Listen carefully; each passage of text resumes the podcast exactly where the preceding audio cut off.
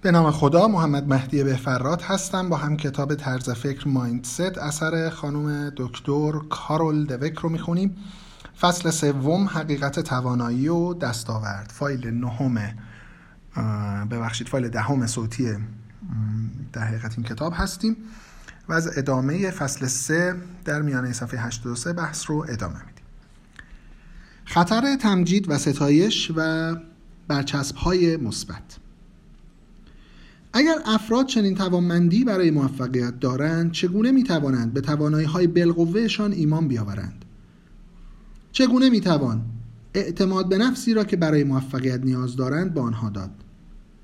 نظرتان در خصوص اینکه توانایی های آنها را ستایش و تنجید کنیم تا به آنها بفهمانیم که آنچه را که لازم است دارند چیست.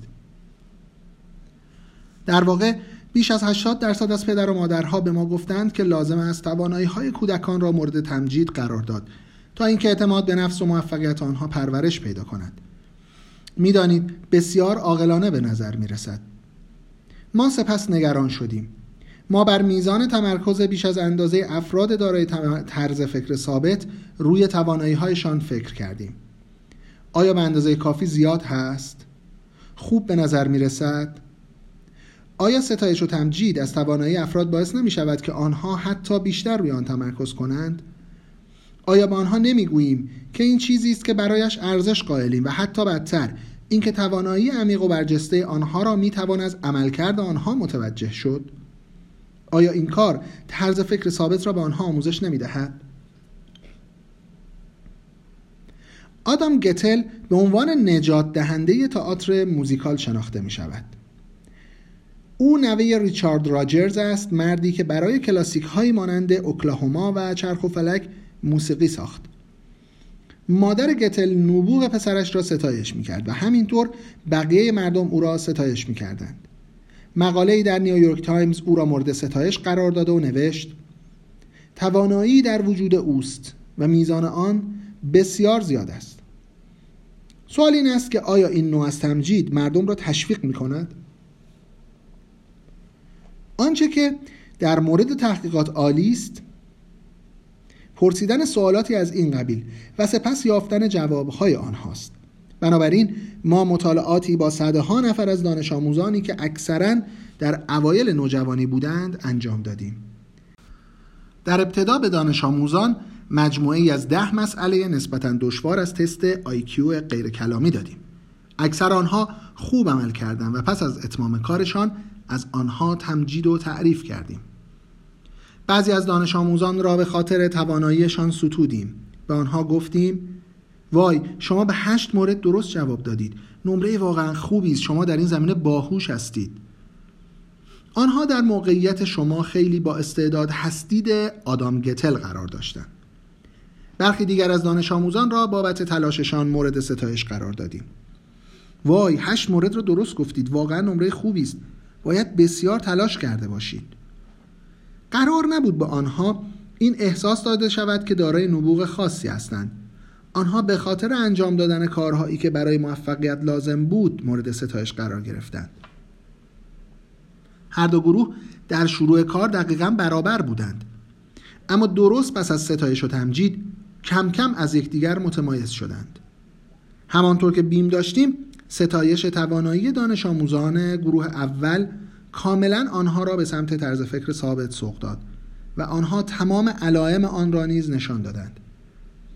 هنگامی که به آنها حق انتخاب دادیم از انجام کار چالش برانگیز جدیدی که می توانستند از آن یاد بگیرند امتناع کردند. نمی‌خواستند کاری انجام دهند که کاستی های آنها را نمایان کند و استعدادشان را زیر سوال ببرد وقتی گتل 13 ساله بود کاملا آماده بود که در اپرای متروپولیتن و فیلم تلویزیونی آمال و بازدید کنندگان شب بدرخشد.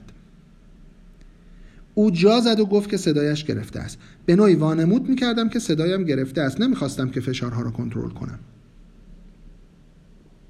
در مقابل زمانی که دانش آموزان به خاطر تلاششان ستایش شدند گروه دوم 90 درصد آنها می‌خواستند کار چالش برانگیز جدیدی را که می‌توانستند از آن یاد بگیرند انجام دهند.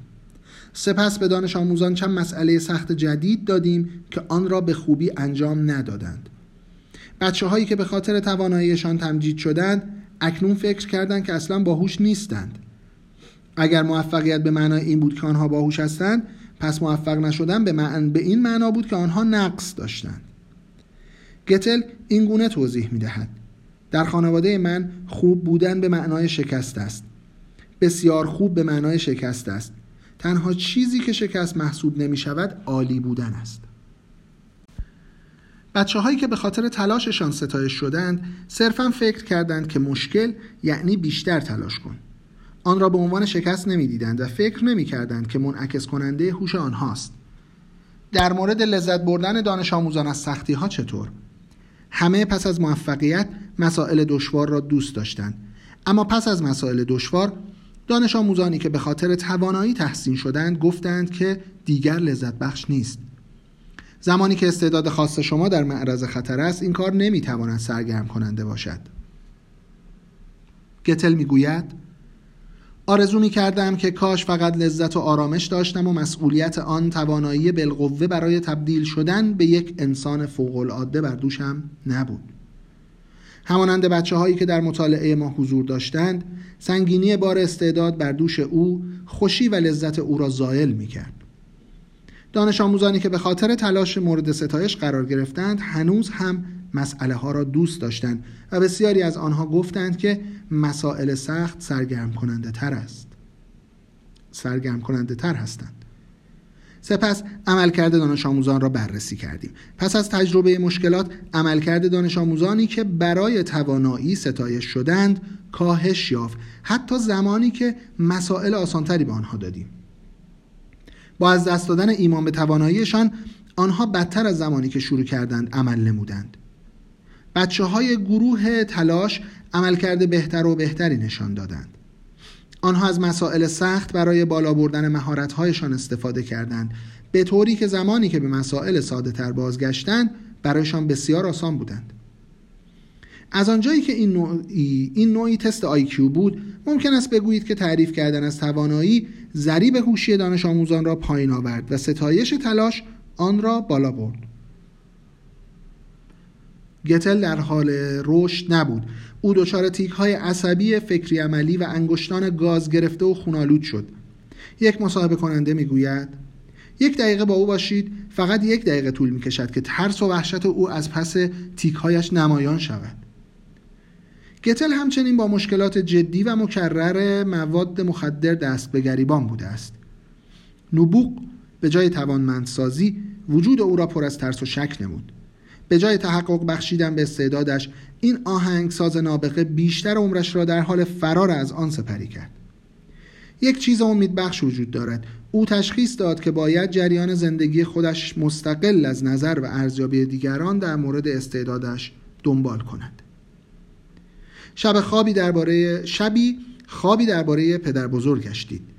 با او به سمت آسانسور می رفتم از او پرسیدم که آیا به راستی خوب هستم؟ او با مهربانی گفت تو صدای خودت را داری. آیا در نهایت صدای او در حال ظهور بود؟ گتل برای نوری در پیازا که یک موزیکال به شدت عاشقانه بود برنده جایزه تونی در سال 2005 شد. آیا او این جایزه را به عنوان دستاورد استعدادش در نظر خواهد گرفت یا تلاشش؟ امیدوارم که دومی باشد. یافته دیگری نیز در مطالعات ما وجود داشت که در عین حال هم قابل توجه و هم ناراحت کننده بود. ما به هر دانش آموز گفتیم ما به هر دانش آموز گفتیم میدانی قصد داریم به مدارس دیگر برویم و مطمئنیم که بچه های آن مدارس مایلند که درباره مسئله ها بدانند. بنابراین به دانش آموزان برگه دادیم تا افکارشان را در آن یادداشت کنند و جایی در آن گذاشتیم تا نمره را که در مسائل کسب کرده بودند بنویسند. آیا باور می کنید که حدود چهل درصد از دانش آموزانی که برای تواناییشان مورد ستایش قرار گرفته بودند درباره نمرهشان دروغ گفتند؟ نمراتشان را بیشتر نوشتند.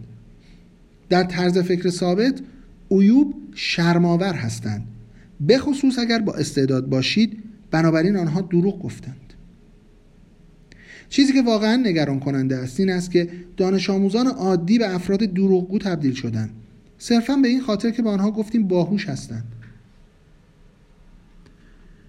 درست بعد از نوشتن این پاراگراف ها با مرد جوانی ملاقات کردم که برای امتحانات عمومی کالج به دانش آموزان درس می‌داد. او برای مشورت در مورد یکی از شاگردانش پیش من آمده بود. این دانش آموز در آزمون های عملی شرکت می کرد و سپس درباره نمرش به او دروغ می گفت. مرد جوان قرار است در خصوص موضوعاتی که شاگرد نمی‌داند به او تدریس کند. اما شاگرد به او نمی‌گوید که چه موضوعاتی را بلد نیست و برای همین پول هم پرداخت می کند. بنابراین با هوش خطاب کردن کودکان در پایان سبب شد که آنها احساس کند ذهنی کردند اما ادعای باهوشتر بودن نیز داشتند فکر نمی کنم زدن برچسب های مثبتی مانند نابغه با استعداد باهوش به افراد چیزی است که به دنبال آن هستیم. ما قصد نداریم آنها را از شور و شوقشان برای چالش و رمزهای موفقیتشان محروم کنیم. اما این خطر است. این نامه مردی است که برخی از مقاله های مرا خوانده بود. دکتر دوک عزیز خواندن یکی از فصل هایی که نوشته اید دردناک بود. چرا که من خودم را در آن دیدم. در زمان کودکی عضو جامعه کودکان با استعداد بودم و به طور مداوم برای هوشم مورد ستایش قرار می گرفتم. اکنون پس از یک عمر 49 ساله هستم که فراخور توانایی های بلقوم زندگی نکردم دارم یاد می‌گیرم که چگونه خودم را وقف یک کار کنم و همچنین شکست را نه به عنوان نشانه ای از حماقت بلکه به عنوان فقدان تجربه و مهارت ببینم. فصل کتاب شما به من کمک کرد تا به درک متفاوتی از خودم برسم. سس آبرامز این خطر برچسب های مثبت است.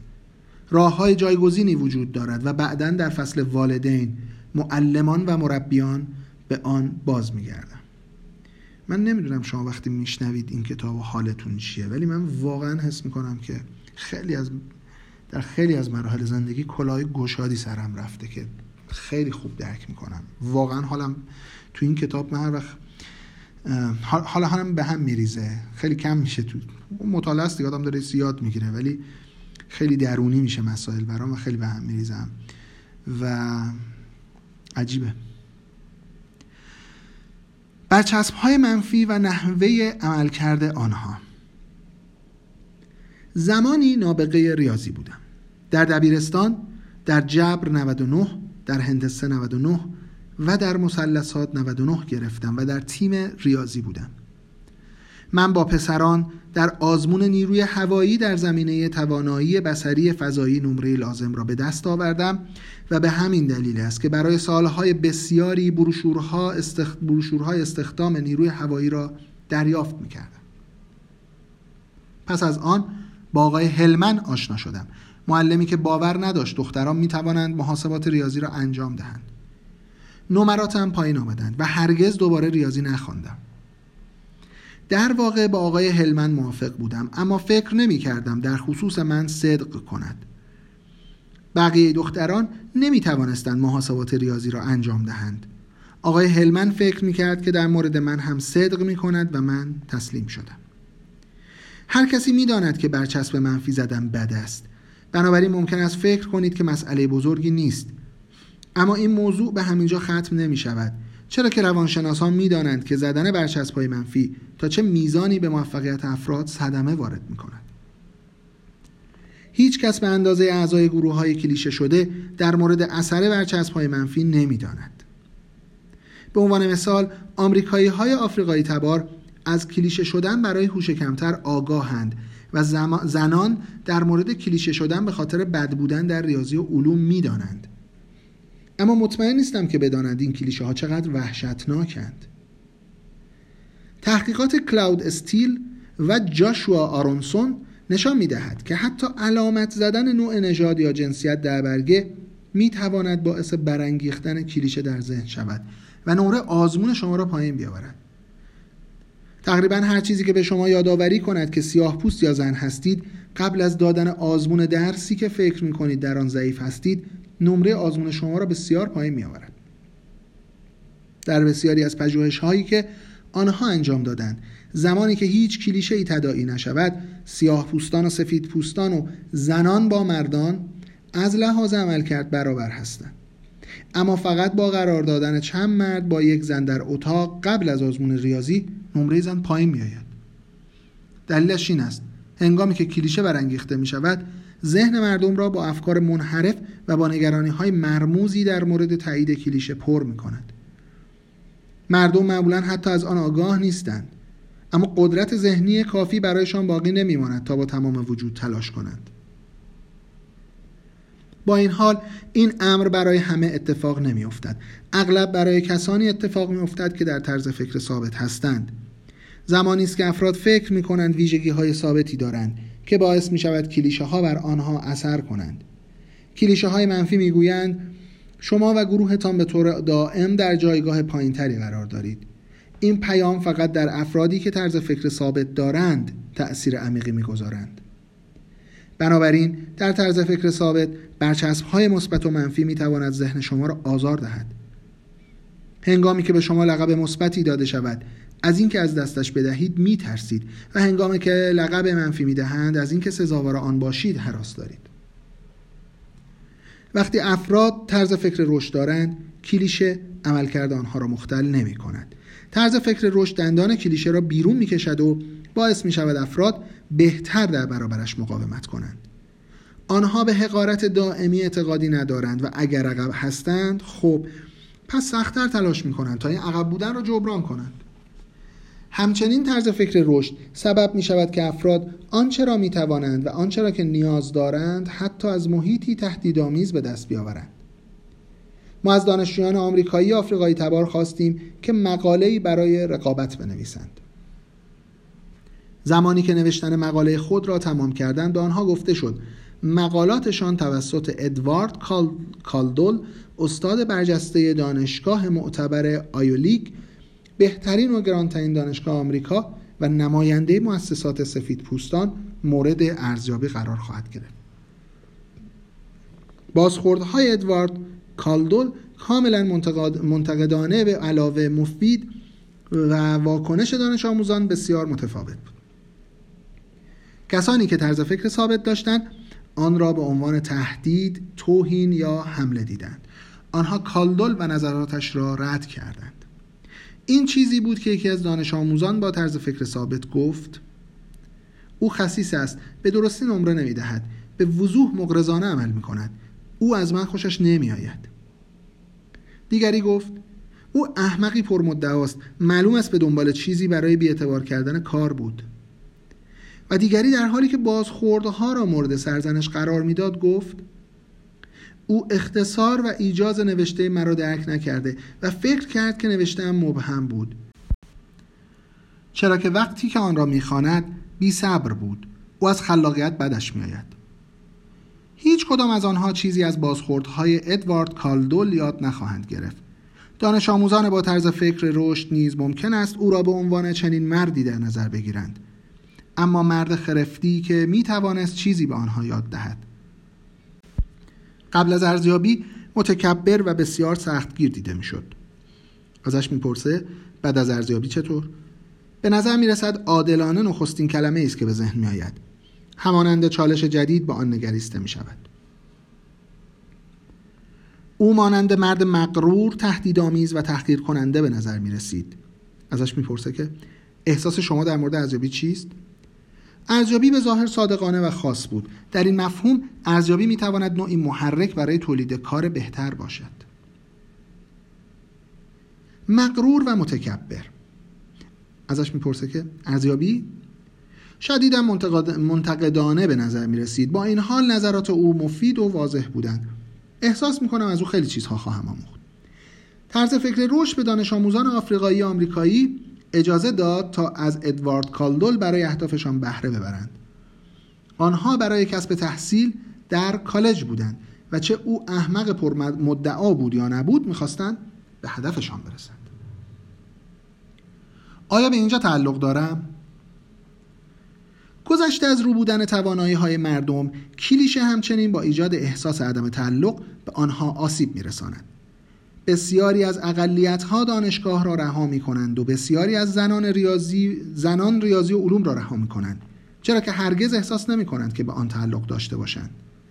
برای پی بردن به چگونگی اتفاق افتادن این امر ما زنان دانشگاهی را در دو دوره حساب دیفرانسیل و انتگرال مورد بررسی قرار دادیم.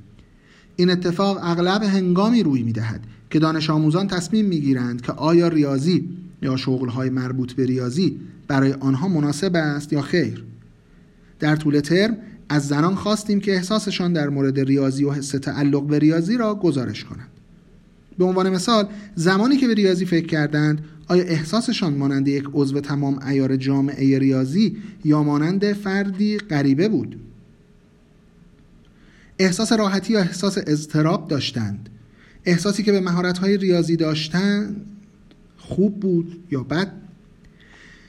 زنان با طرز فکر رشد یعنی کسانی که فکر می‌کردند توانایی های ریاضی می‌تواند بهبود یابد احساس تعلق نسبتا قوی و باثبات داشتند و قادر بودند که این احساس را حتی زمانی که کلیشه های منفی بسیاری در اطرافشان وجود داشت حفظ کنند. یکی از دانشجویان آن را این گونه توصیف کرد. در کلاس ریاضی به دانشجویان زن گفته می‌شد که اشتباه می کنند در حالی که این گونه نبود. آنها در واقع کارها را به شیوه های بدیعی انجام می‌دادند. این مسخره بود و به طور منفی بر نظرات استاد تأثیر میگذاشت و اجازه نمی‌داد که استدلال های خوب دانشجویان را ببینند برای ما مشکلی نداشت چون به صورت گروهی کار می‌کردیم و می‌توانستیم در بین خودمان از یکدیگر حمایت کرده و حمایت دریافت کنیم. ما ایده های جالبمان را در میان خودمان مورد بحث قرار می‌دادیم. کلیشه سازی ها موجب استراب آنها می‌شد همانطور که باید باشد. اما هنوز هم می توانستند احساس راحتی کنند و اعتماد به نفسشان را در محیط های ریاضی حفظ کنند. می توانستند مقاومت کنند. اما احساس تعلق زنانه با طرز فکر ثابت با سپری شدن ترم به تدریج کم می شد و هرچه بیشتر حضور کلیشه سازی را در کلاس احساس می کردند آرامش آنها در ریاضی کمرنگ تر می شد یکی از دانشجویان گفت که حس تعلق او از بین رفت چرا که توسط نظرات استادم مورد بی احترامی قرار می گرفتم هر زمانی که جواب درستی در کلاس می دادم می گفت حدس خوبی زدی. کلیشه سازی در خصوص توانایی کم می توانست به آنها حمله کند تا آنها را مورد توصیف قرار دهد و آسایش و اعتماد به نفسشان را از بین ببرد. ادعا نمی کنم که این تقصیر آنهاست. تعصب مشکل اجتماعی عمیقا ریشه داری است و نمی‌خواهم قربانیان آن را سرزنش کنم. صرفا می‌گویم که طرز فکر رشد به افراد کمک می کند تا تعصب را آنگونه که هست یعنی نظرات شخص دیگری در خصوص آنها ببینند و بدون اینکه خلالی به اعتماد به نفس و توانایی های آنها وارد شود با آن مقابله کنند. صفحه 91 وقتتون بخیر باشه. ممنون که منو همراهی